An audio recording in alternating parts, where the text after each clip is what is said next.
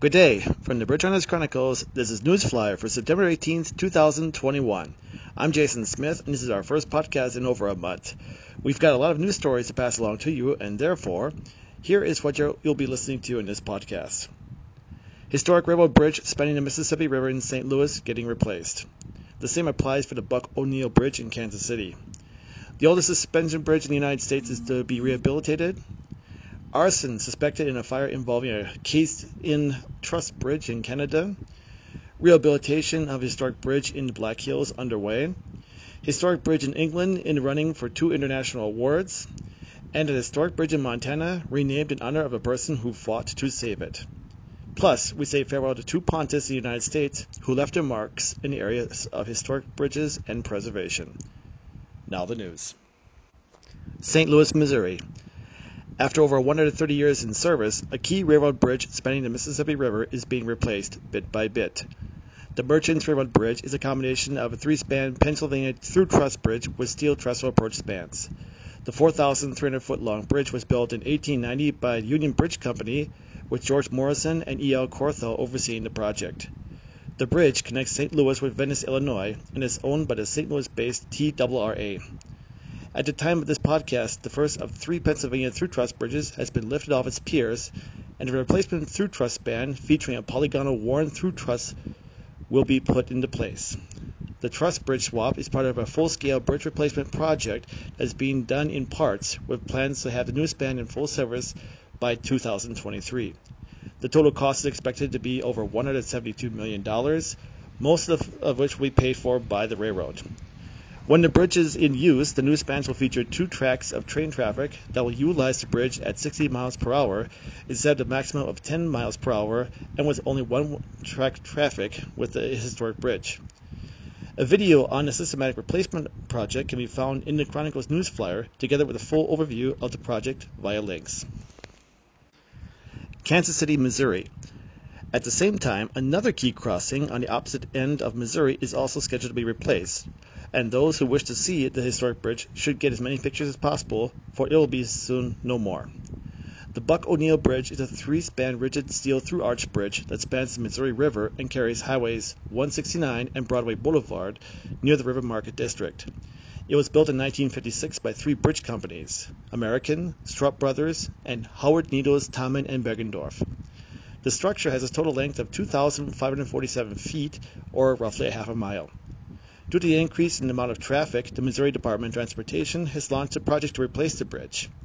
At the time of this podcast, crews are demolishing buildings at the site where the new bridge is expected to be built. There will be twin spans, both of which will be concrete beam spans.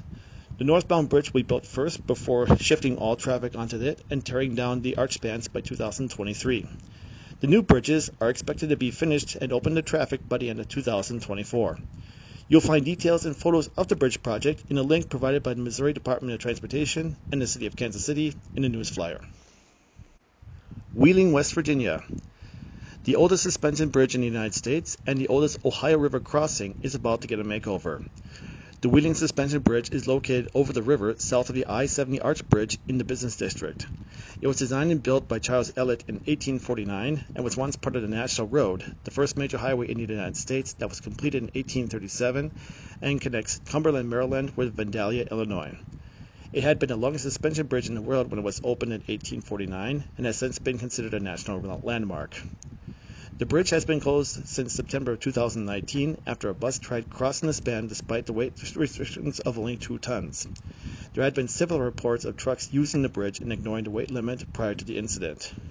But now, a contract has been let which will allow the bridge to be re- rehabilitated extensively and reopen to tra- traffic. The West Virginia Department of Highways awarded the contract for 17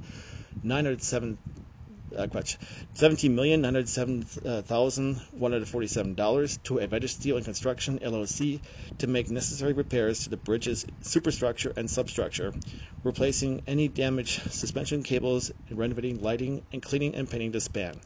This is according to the agency's press release. It is unknown whether the bridge will reopen to motorists until after the contractors inspect the damages on the bridge and complete the necessary work needed to make the bridge safer, even for pedestrians. You'll find information on the project in the news flyer, and the Bridge Hunters Chronicles will keep you posted on the latest with this bridge project. Keremeos, British Columbia, Canada. The Royal Canadian Mounted Police are looking for two suspects who are responsible for setting a fire to the historic covered bridge. The incident happened on August 5th at around 1 p.m. at the historic Red Bridge. According to news sources, witnesses reported seeing a white Pontiac Sunfire or Chevrolet Cavalier stop at the bridge shortly before the fire broke out. Two identified men were seen exiting the vehicle and entering the, into the structure of the bridge, according to the Constable James Gandy. Shortly thereafter, they returned to the car and drove away. Moments later, smoke was observed coming from the bridge. Fortunately, the fire was put out quickly before it could do extensive damage. Only one beam was charged when the fire was extinguished. The driver of the vehicle is described as short, mid 20s, wearing a dark shirt.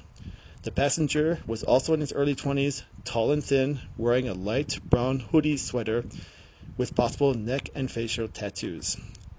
If you have any information that can lead to their capture and arrest, you are asked to contact the Royal Canadian Mounted Police at 250 499 5511. Again, 250 499 5511. The Red Bridge is the sole survivor of the five bridges that crosses the Similkameen uh, River on the railway jointly built by the Vancouver, Victoria and Eastern Railway and Navigation Company and the Great Northern Railway.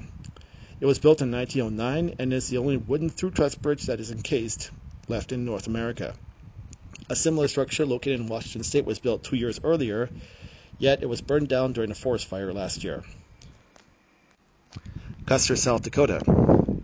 Work has been progressing on an historic arch bridge located on a major state highway near the Wind Cave National Park. The Beaver Creek Arch, Beaver Creek Arch Bridge is a 220 foot long concrete open spandrel arch bridge with curved approaches on both ends, which resemble the S shape. The 220 foot long bridge was built in 1929 and carries State Highway 87 near Lookout Point Trail. It has been listed on the National, Historic, uh, National Register of Historic Places since 1984. Crews have been making necessary repairs on the bridge's railways and arch spans to ensure that the bridge's life is prolonged, especially as the highway is heavily used by motorists. The National Park Service is paying a total of $496,499 for renovations to both the Beaver Creek Bridge and the nearby Pigtail Bridge. The work is being done by J.B. Bailey Company, located in Rapid City. The work is scheduled to be finished by October 12th. The highway is at the present time closed between Centennial Trailhead and Rankin Ridge. Motorists are asked to take the detour through Custer via Highways 385 and 16A. There is no through traffic between Wind Cave National Park and neighboring Custer State Park. An article on the project and the bridge's history can be found in the news flyer. Kent, England. One of the most ornamental bridges and one whose first crossing dates back to the Roman Empire is up and running for two awards.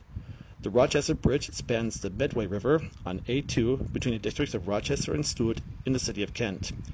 The 1914 span is the fourth crossing at this location, for the first crossing was built by the Romans in 43 AD. The current span features three steel through arch spans using the Pratt truss design. It also has ornamental guardhouses and lion statues at each end of the bridge.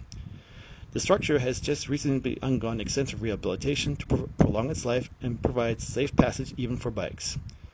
Now the bridge is up for two awards. The first is the People's Choice Award by the Institution of Civil Engineers, whose headquarters is located in Milton Keynes. It's one of six bridges internationally selected that have been shortlisted for the prize, and people can vote between now and mid October. The winner is to be announced on November 2nd. The same bridge is also nominated for this year's Bridge Hunters Award in the category Best Example of a Restored Historic Bridge. Voting on that will commence in December, with the winner to be announced in January. The Chronicles will provide you with information on the 10th Annual Bridge Hunters Awards in October. Great Falls, Montana. It took one person who loved the structure very much and spearheaded the effort to save the bridge. Now the bridge is being renamed in her honor. The 10th Street Bridge is an eight-span concrete open spandrel arch bridge spanning the Missouri River. The 1,130-foot long bridge was built by Porter Brothers in 1921 and has been listed on the National Register since 1996. However, the bridge was replaced on alignment. If it hadn't been for 94-year-old Arlyn Reichert, it probably would have been torn down instead of being converted into a pedestrian bridge. Thanks to, year, thanks to our years of spearheading efforts to raise funds and find support for preserving and restoring the historic bridge, the Great Falls City Council last week voted to rename the bridge the Arlyn Reichert Community Heritage Bridge, ARCH for short. The vote was unanimous, and the resolution was passed within a matter of minutes. Reichert is currently the president of Preservation Cascade, an organization which focuses on restoring the historic bridge. The story on her, on her years of success can be found in the article, if you are interested in donating your time, money, and efforts to restoring the bridge, you can find the link also in the news flyer. We'd like to congratulate Ms. Reicher on the years of work saving the bridge and best of luck with the re- restoration. The, uh, the name is definitely well deserved. And lastly, the Historic Bridge Preservation World had to say goodbye to two well known pontists. Gerald Manning, short JR, was a key contributor to BridgeHunter.com and the Bridge Hunters Chronicles through his photos and articles on historic bridges throughout his home state of Wisconsin, as well as Iowa, Illinois, Missouri, West Virginia, Indiana, and Ohio, just to name a few. Dr. James Cooper was a professor of history and society at DePauw University in Indiana, but devoted 50 years of documenting historic bridges and bridge builders in his home state of Indiana. His contributions resulted in dozens of bridges having been restored and reused for recreation, and the Indiana Department of Transportation has a comprehensive historic bridge marketing program that is one of the best in the country and is being looked up to by other states who have historic bridges that they would like to preserve somehow. He was also responsible for writing five books, one of which deals with metal truss bridges in Indiana. On August 19th, both Pontists passed away peacefully, surrounded by their families. Manning was 69 years old and was survived by his wife and stepson. Funeral services took place on September 2nd in Germantown, Wisconsin, which was also televised via Zoom and included a storytelling gathering after the service. Dr. Cooper was 86 years old and was survived by his wife, two children, and two grandchildren. Due to COVID 19, no memorial service is being planned at this time, yet he will be interred in Auburn, New York. An obituary on both gentlemen can be found in the news flyer with some thoughts and comments by the author who knew them both well. You can leave your memories and comments in their respective obituaries provided by the funeral homes by clicking on the links in the articles under each person that, uh, that was found in the obituary. Every Sunday for the rest of the year, the Bridge Chronicles will do a tribute honoring the two gentlemen.